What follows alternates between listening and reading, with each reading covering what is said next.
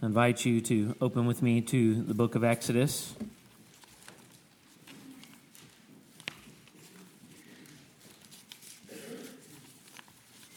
Should be able to find the book of Exodus somewhere around page 71, if I remember right, in the Bible, underneath the seat in front of you. If you're a guest with us and do not have a copy of God's Word, we'd love for you to take one of those home with you uh, so that you can learn more about Jesus Christ, whom we'll be speaking about today during this service.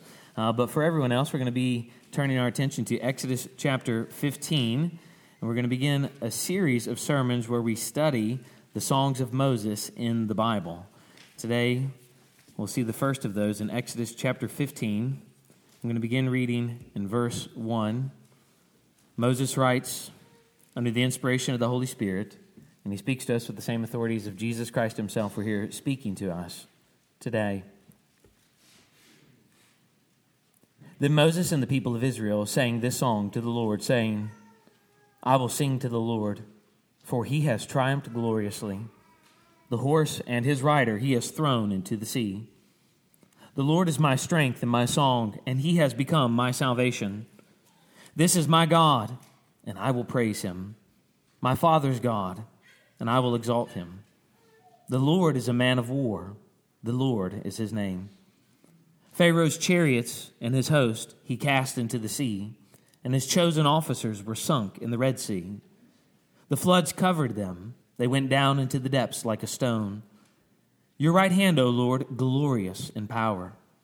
Your right hand, O Lord, shatters the enemy. In the greatness of your majesty, you overthrow your adversaries. You send your fury, it consumes them like stubble. At the blast of your nostrils, the waters piled up. The floods stood in a heap. The deeps congealed in the heart of the sea. The enemy said, I will pursue. I will overtake. I will divide the spoil. My desire shall have its fill of them. I will draw my sword. My hand shall destroy them. You blew with your wind. The sea covered them. They sank like lead in the mighty waters. Who is like you, O Lord, among the gods? Who is like you, majestic in holiness, awesome in glorious deeds, doing wonders? You stretched out your right hand, the earth swallowed them. You have led in your steadfast love the people whom you have redeemed. You have guided them by your strength to your holy abode. The peoples have heard, they tremble. Pangs have seized the inhabitants of Philistia. Now are the chiefs of Edom dismayed. Trembling seizes the leaders of Moab. All the inhabitants of Canaan have melted away. Terror and dread will fall upon them. Because of the greatness of your arm, they are still as a stone. Till your people, O Lord, pass by. Till the people pass by whom you have purchased. You will bring them in and plant them on your mountain, the place, O Lord, which you have made for your abode, the sanctuary, O Lord, which your hands have established. The Lord will reign forever and ever. For when the horses of Pharaoh with his chariots and his horsemen went into the sea, the Lord brought back the waters of the sea upon them. But the people of Israel walked on dry ground in the midst of the sea. Then Miriam, the prophetess, the sister of Aaron, took a tambourine in her hand, and all the women went out after her with tambourines and dancing. And Miriam sang to them, Sing to the Lord, for he has triumphed gloriously. The horse and his rider he is thrown into the sea. Let's pray. Heavenly Father, whom we know as Father through our Lord Jesus Christ, we ask that you would help us now in this time as we turn our attention to your word. Your word is truth. It is a light unto our feet and it is a lamp unto our path. And we ask that you would help us to see that path more clearly today as we read and study your word. Father, we thank you that we have the privilege to be able to read the scripture out loud, that we have the opportunity to be able to gather here without fear of persecution. So now, as we give our attention to your word, we ask, Father, that you would help us to focus. And we ask all of this in the name of Jesus Christ, the mighty friend of sinners. Amen. Sometimes God's works are so great they require a song. But the Bible isn't a songbook, is it? But perhaps you might be surprised to learn today that there are over 185 songs in the Bible battles, coronations, funerals, cities being attacked, and seas splitting up. You can find songs for all types of occasions in the Bible. Granted, 150 of those songs are in the book of Psalms, which is actually a songbook written by Israelite leaders over many centuries, and six more of those songs are found in two other songbooks in the Bible the Song of Solomon and Lamentations. But after that, you can find about 30 more songs, chants, dirges, and hymns scattered across the Old and New Testaments. But what if I told you that some of those songs, like the one that we're studying today, celebrate God's act of judgment? Many of us, if we're honest, can barely stomach the idea of God's divine judgment. We believe the Bible genuinely to be the Word of God. We acknowledge rightly God's righteous wrath and judgment, while most of us try to avoid the subject for the rest of the time. In a way, we simply tolerate God's judgment, and our instinct is to ignore it because at bottom we are embarrassed by it or terrified because of it. So the idea that we might actually celebrate God's act of judgment is almost unimaginable to us, much less the thought that we might celebrate it with a song. And yet, that is precisely what verse 1 Moses and the people of Israel did in Exodus 15 as they sang this song to the Lord because of for what he has done for them in the past and will do for them in the future because participating in the praise of God leads to trust in the promises of God.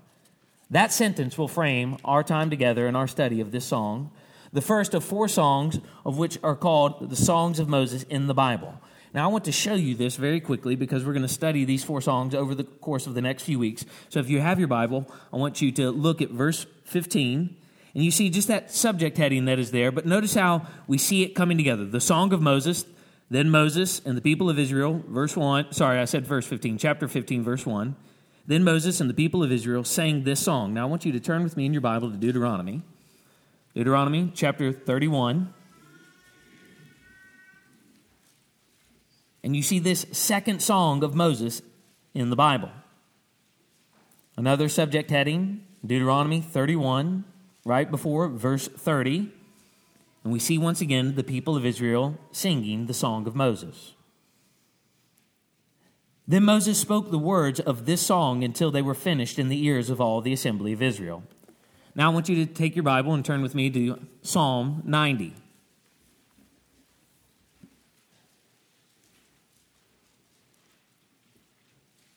Nearing the end of the book of Psalms, the people of Israel are probably in exile at this point. And here we find yet another psalm but before verse 1, we have a superscript telling us a little bit about this song, which is in the book of Psalms a prayer of Moses, the man of God. A prayer that is a song, like many of the songs that we sing on Sunday mornings. Now, I want you to turn with me to the end of your Bible, Revelation chapter 15.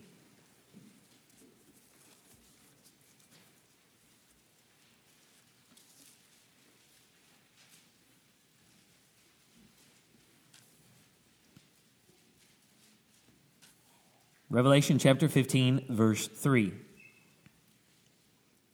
And they sing the song of Moses, the servant of God, and the song of the Lamb. Now we see in the Bible four songs, all called the Song of Moses, in four different books, four different genres, all celebrating God's act of deliverance for his people, all of them reminding us of the celebration that surrounds the people of God as they celebrate his acts of judgment being poured out. Prophet and worship leader, from the first song in the Bible, in Exodus chapter 15 to the last song in the Bible, Revelation 15, Moses' songs teach us that participating in the praise of God leads to trust in the promises of God. Notice first, participating in the praise of God.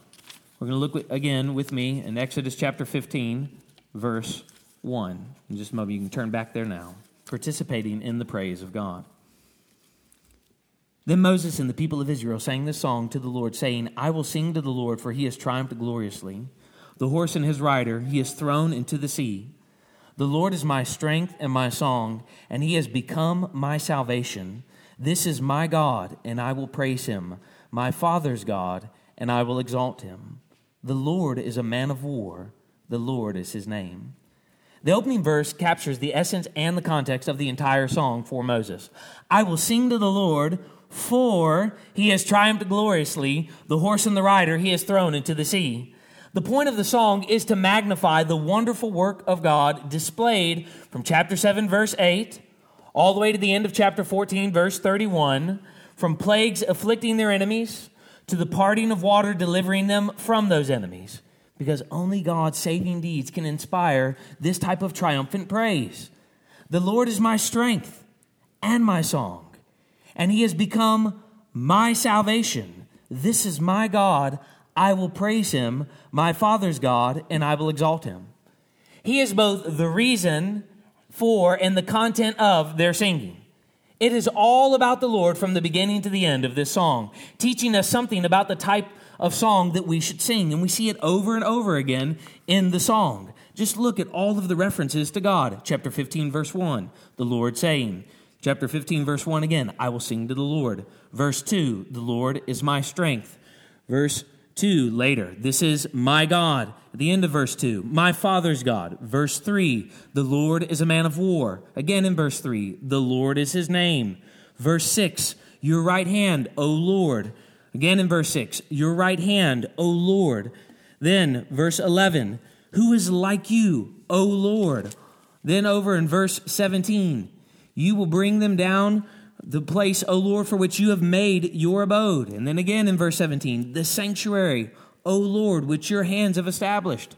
Verse 18, the Lord will reign. Then in verse 19, the Lord brought back the waters upon them. And then verse 21, sing to the Lord. From the beginning to the end, this song is all about the Lord, and the context for this first song in the Bible happens to be one of the greatest miracles in the Bible, the Exodus. With an army behind them, and an ocean before them, God parts the Red Sea, allowing his children to pass on dry ground, escaping Pharaoh's military. But when the Egyptians pursue those people, God shuts that sea and washes away the chariots and the horsemen. And the song tells us that he has triumphed gloriously over the horse and the rider that he has thrown into the sea.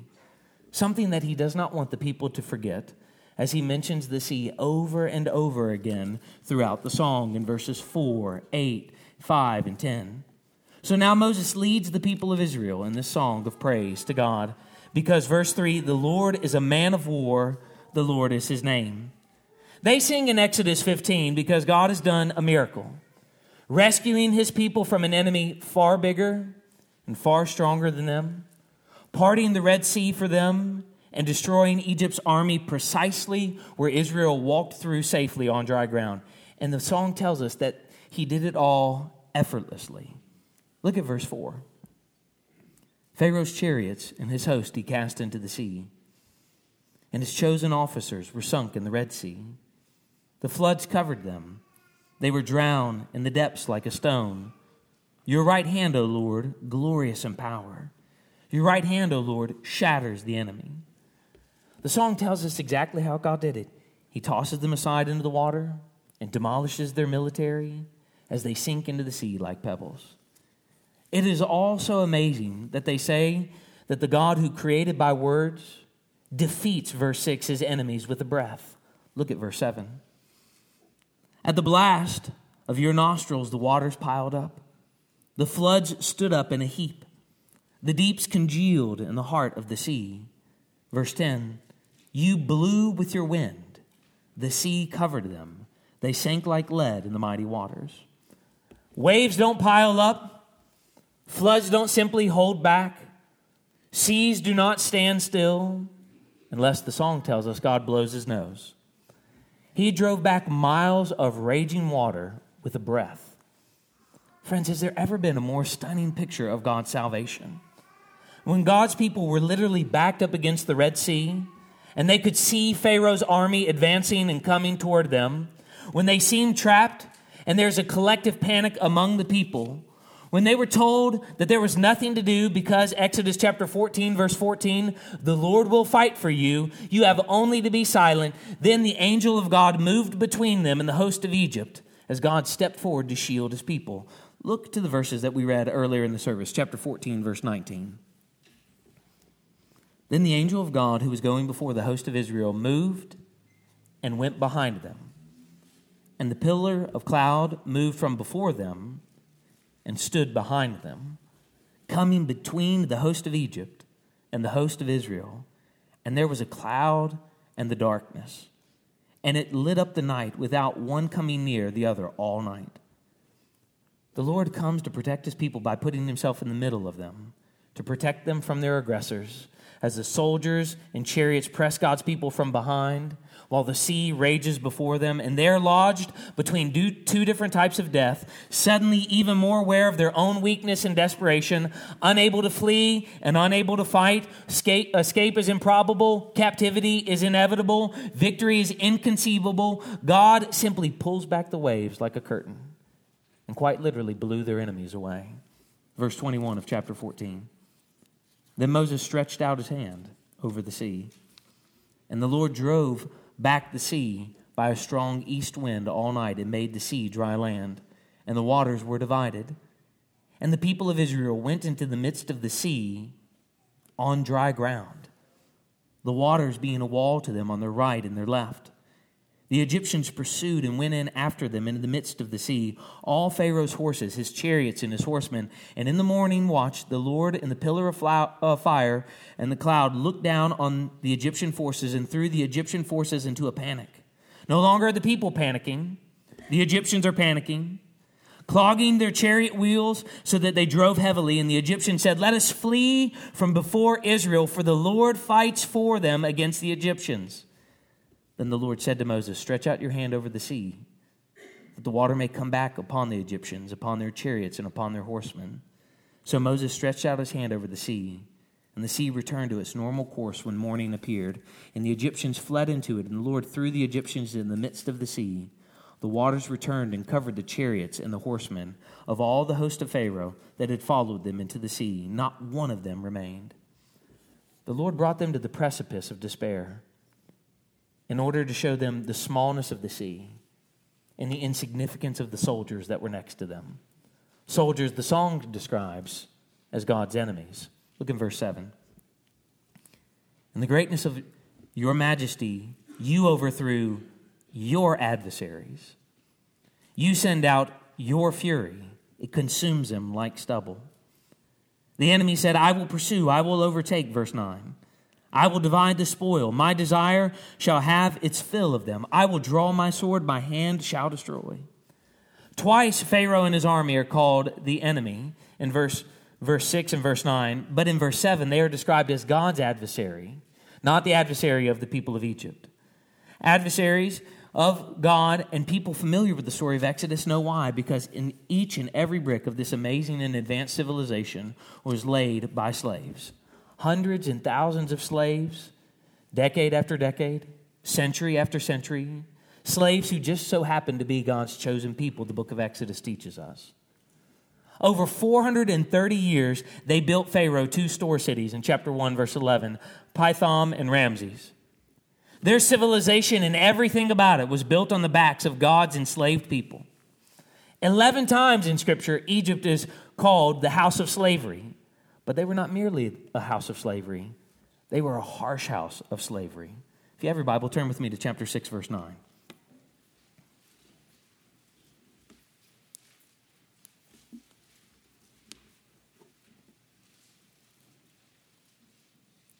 Moses spoke thus to the people of Israel, but they did not listen because of their broken spirit and harsh slavery beaten by their Egyptian taskmasters, chapter 2, verse 11, and oppressed and afflicted with heavy burdens while their children are being cast into the Nile River, they lose the will to live.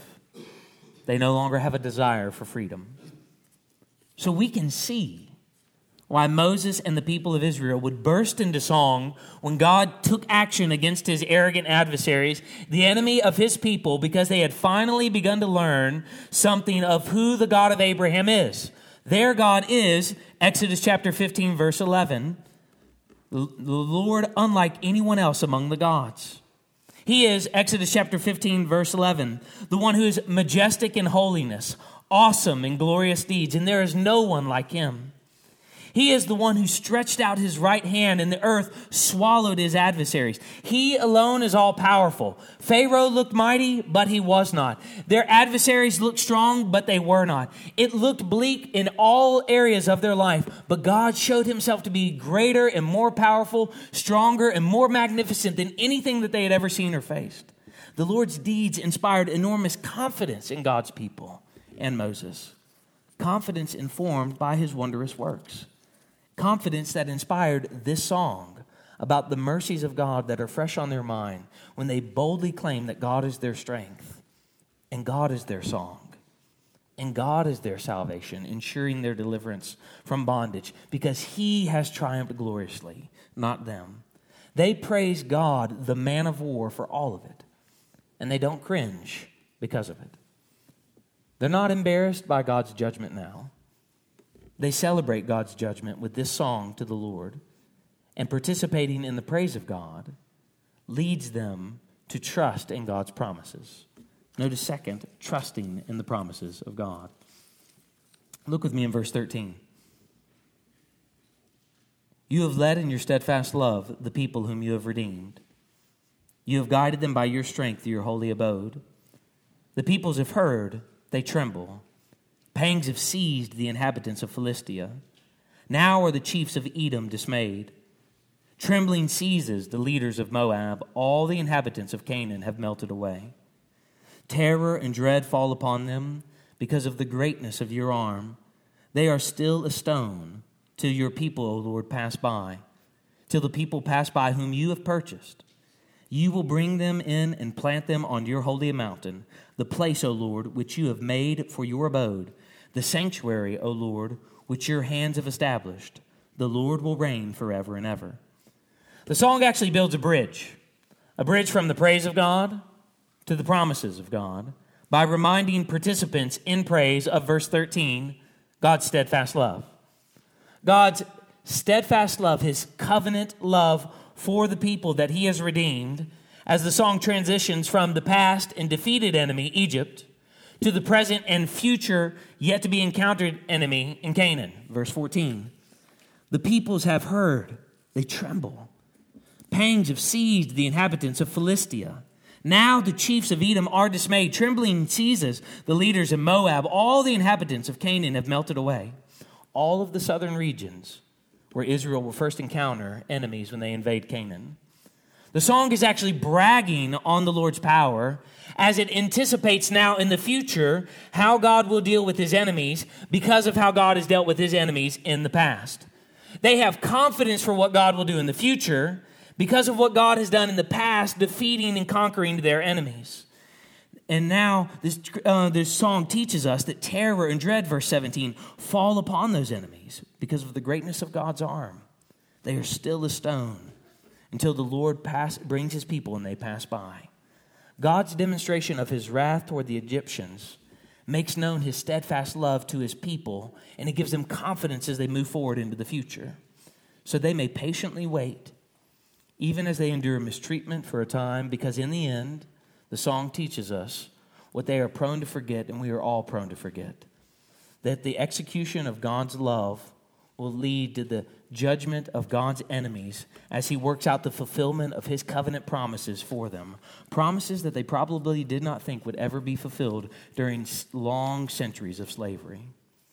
Promises that Moses reminds them of right now, verse 17. You will bring them in and plant them on your own mountain. The place, O Lord, which you have made for your abode the sanctuary, O Lord, which your hands have established. The Lord will reign forever and ever. The God who comes near to them in the Exodus will bring them safely home to the place where he will reign forever and ever. So Moses and all of the people, Miriam, the prophetess, and all of the women rejoice in God's mighty act in salvation history, verse 19. When the horses of Pharaoh with his chariots and his horsemen went into the sea, the Lord brought back the waters of the sea upon them. But the people of Israel walked on dry ground in the midst of the sea. And they celebrate God's act of judgment in song. Verse 21. Sing to the Lord, for he has triumphed gloriously. The horse and his rider he is thrown into the sea. The song is building a bridge for the people. A bridge from the praises of God to the promises of God that are yet to be realized and will be realized in the future in Canaan and at the end of all things at the final judgment. If you have your Bible, I want you to turn with me now to the book of Revelation. Revelation chapter 19. More blood flows in the pages of Revelation than anywhere else in the scripture. And yet, if we go back and we read and reread the book of Revelation, one of the defining things that we see in the book of Revelation is not how long the millennium will be, or when the millennium will happen, or will God's people be taken before or after it. But one of the defining things that we will see when we read the book of Revelation is that the people of God are praising God. One of the defining things the book of Revelation teaches us is that the people of God will praise God for all of eternity. Worship is the theme of the book of Revelation. Chapter 4, verse 10, chapter 5, verse 14, chapter 7, verse 11, chapter 11, verse 16. Their joy in God overflows in praise for God for all of eternity.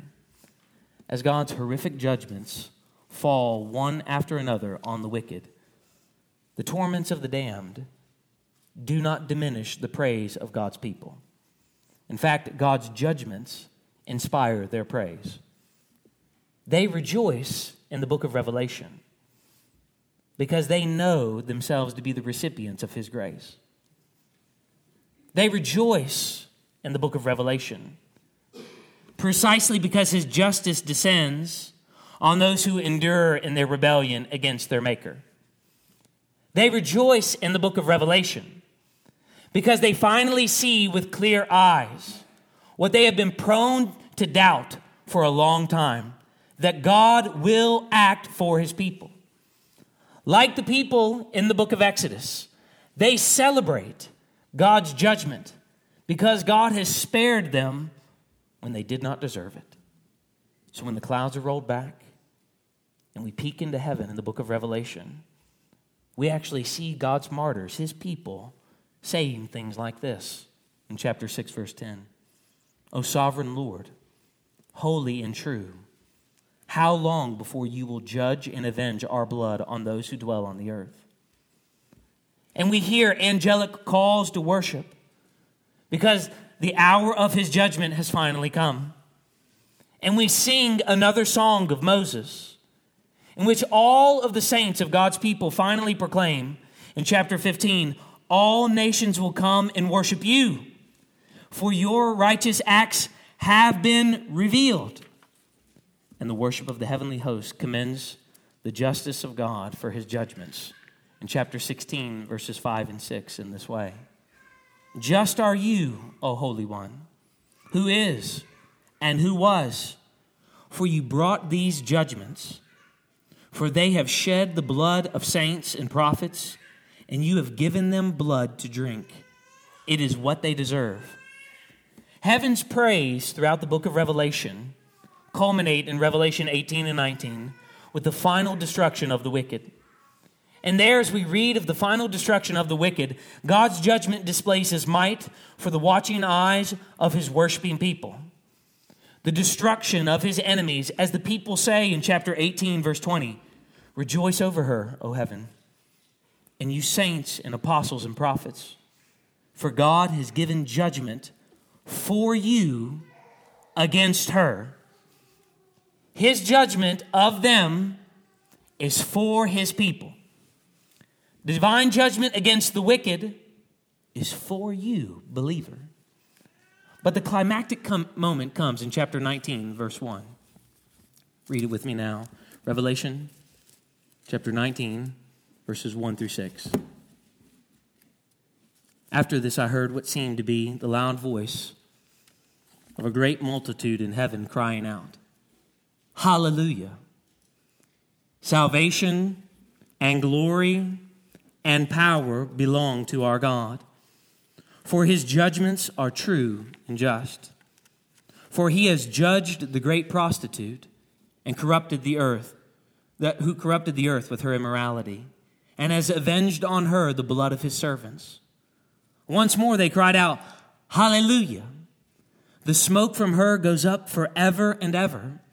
And the 24 elders and the four living creatures fell down and worshiped God who was seated on the throne, saying, Amen. Hallelujah. And from the throne came a voice saying, Praise our God, all you his servants, you who fear him, small and great. Then I heard what seemed to be the voice of a great multitude, like the roar of many waters, and like the sound of mighty peals of thunder, crying out, Hallelujah! For the Lord our God, the Almighty, reigns. Let us rejoice and exult and give him the glory, for the marriage of the Lamb has come, and the bride has, he has made for himself is ready. It was granted her to clothe herself with fine linen, bright and pure, for the fine linens of the righteous deeds of the saints. At the height of God's judgment, his people break forth into hallelujahs, worships, and praise. The only four times it's mentioned in the book of Revelation chapter verse 1, verse 3, verse 4, verse 6. Why hallelujah now as people are being judged and tormented? Because God's people praise him for the judgment through which he saves them. Because the day is coming when the people of God will rejoice in his judgment that has fallen on the wicked. And they will then see that they will no longer experience torment and shame. In fact, the horrors of those judgment will not spoil the celebration of Jesus' bride because they will be spared the judgment that they deserve and vindicated for their belief in him, for their belief in his Christ. Believer, as we look at Exodus 15, the first song in the Bible, and Revelation, the last song in the Bible, we see that we are to give thanks and to celebrate because we learned something about ourselves from the first song to the last song that we were actually no different than the Egyptians. If you actually go back and read through the book of the uh, Exodus, specifically the plagues, one of the things that you'll see is that in the climactic plague, the final act, when God is judging the firstborn, the people of Israel, just like the Egyptians, had to do something. They had to slaughter a lamb for them and take that blood and cover the doorpost and stay inside the house. And if they did not do that, slaughter the lamb, and cover the doorpost with blood, they too would be judged like the Egyptians. If they did not follow what God had laid out for them, they too would experience the wrath of God that they deserved. And in so doing, they learned something about themselves that though the Egyptians were evil and wicked, had enslaved people, they too were sinful and needed God's, God's vindication, and they needed to be saved from God's judgment. Actually, the Song of Moses in Exodus 15 teaches us that they had to be purchased and redeemed purchased by his mighty acts of deliverance, redeemed by the blood of the Lamb, so that they would be spared the judgment that they deserved, the judgment that the Egyptians experienced. An unbeliever, if you're here today, the mighty acts of God in Exodus, from Exodus to Revelation teach us that you should fear and terror and that you should repent because you are not unlike the Egyptians. They weren't innocent, and neither are you. One of the difficult things about reading through the Exodus is that we lose sight of all of the horrible things that the people of Egypt are doing. But as we go back and carefully read through the book of Exodus, we see that the Egyptians were not otherwise nice people who were otherwise innocent, otherwise carrying out their lives in very normal ways. They were wicked people who deserved the judgment of God. God spared some and judged others because their sin had separated them from God. And on account of their sin, the wrath of God was coming. Friends, their sin separated them from God, and on account of their sin, the wrath of God was coming. Your sin has separated you from God, and on account of your sin, the wrath of God is coming. And if you do not do what God requires in His Word, you too will experience the judgment of God. And what does the Scripture teach us is the judgment of God? That people who have not trusted in His Christ will experience judgment, horror, wrath for all eternity, separated from him because they have not pleaded the blood of his Lamb, Jesus Christ. From the first song in the Bible to the last song in the Bible, we see that God is redeeming some for himself and judging all who are not innocent because there are none who are innocent. from the first song to the last song in the Bible, we see that the people of God are actually celebrating God's judgment because in, in that celebration, they are reminded that they too deserve judgment, and they are reminded that they have been uh, spared from that judgment, and that they are now able to experience the fulfillment of all of His promises because they have come close to Him in covenant relationship through the blood of the Lamb, the blood of the Lamb, Jesus Christ. Friend, if you are here and you are not a believer, we call you today to trust in the blood of the Lamb, Jesus Christ.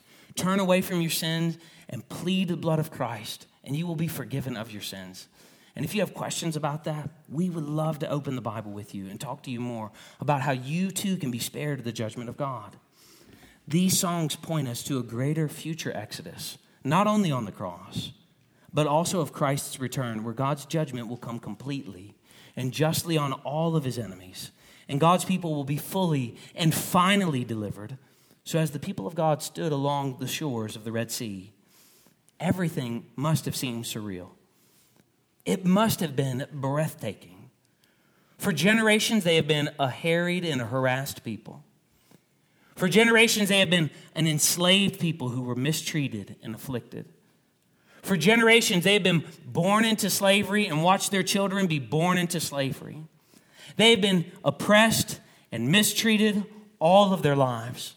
Not long before this song, that army is coming against them, charging at them furiously, throwing them into a panic frenzy. And then they see what they do not expect to see God acting on their behalf to save them. And Moses, the servant of God, reassured them, the people of God, that they would never again see the Egyptians, the enemy of God, because God was going to be faithful to his promises. God delivered them from their foes. And friends, he will deliver us from ours. The great foe, Satan, and sin and death itself. Moses' song declares God's glorious act of redemption. He has thrown the horse and the rider into the sea. The Lord has flexed his muscles, and Israel's enemies have experienced swift destruction. And this resulted in an exuberant amount of praise from the people because they were finally free. So, old and young, men and women, gathered together to the praise of God.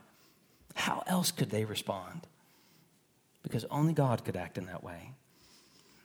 Friends, we see in the songs of Moses what we are to sing about the salvation of God and the judgment of God coming upon God's enemies. But when we avoid the judgment of God, we miss significant facets of who God is. No one has their heart warmed by thinking of unbelieving people being tormented for all eternity. And yet, if we follow God's revelation of himself to us in the scripture, many of us will find the promises of God more wonderful, and the redemption of God more beautiful, and the praise of God more willing in our lives when we consider the judgment that is poured out on the wicked that will not be poured out on us. The doctrine of hell and the reality of judgment makes the doctrine of salvation and the substitution of Christ sweeter for the people of God. The reality of eternal pain makes our praise in the present more joyful and more worshipful because we realize what we have been spared in Christ because we, like these people, will triumph with God. Even now, the great general of heaven, Jesus Christ, the divine warrior, has descended, and he has vanquished our greatest and ultimate enemy sin, Satan, and death. He has routed them in his death and resurrection to the point that the Apostle Paul would say, He has delivered us from the domain of darkness and transferred us into the kingdom of his beloved Son. Through Christ's death and resurrection, God has defanged death. We do not need to fear it. He has smashed and shattered sin. It no longer has a hold on us. And he has utterly defeated Satan. He can no longer accu- accuse us. In Christ, we are set free. Therefore, the events of the Exodus still inspire confidence in the people of God. Because in all of our shakiness, it teaches us that God is our strength. And when we are facing sorrow and sadness and enslavement and pain, He is our song. And when we are confronted with death, He is our salvation. God is faithful to his promises, and he is fearful in his wrath. But if God is for us, who can be against us? Which is why our praise will never end. In the book of Revelation that we were reading from, the Apostle John gives us a sneak preview in what will happen at the consummation of all things. Our redemption will continue to inspire praise for God for all of eternity. Outbursts of praise from God's people to God for all of eternity. On the other side of death, on the other side of despair, we will awake and we will continue to sing the song of Moses.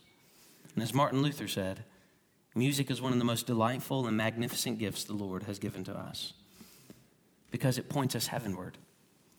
Friends, the great acts of God's judgment don't simply make us look at judgment, but they actually point us forward, not only to the day when He will judge all wrong things, but the day when we will be vindicated. Which is why, in just a few moments, we will sing the song that we are going to sing not only at the end of this service, but at the end of every sermon in this series as we study the songs of Moses. On Jordan's stormy banks I stand. As we remind ourselves now what we will do for all of eternity, we will sing and we will praise God for his redemption. Believer, God's great act of judgment should stir our hearts to give thanks from what we have been spared. An unbeliever who is present with us today, God's great acts of judgment should cause t- terror and fear, inciting you to repent of your sin and turn to Christ in faith. And we invite you to do that today. Let's pray.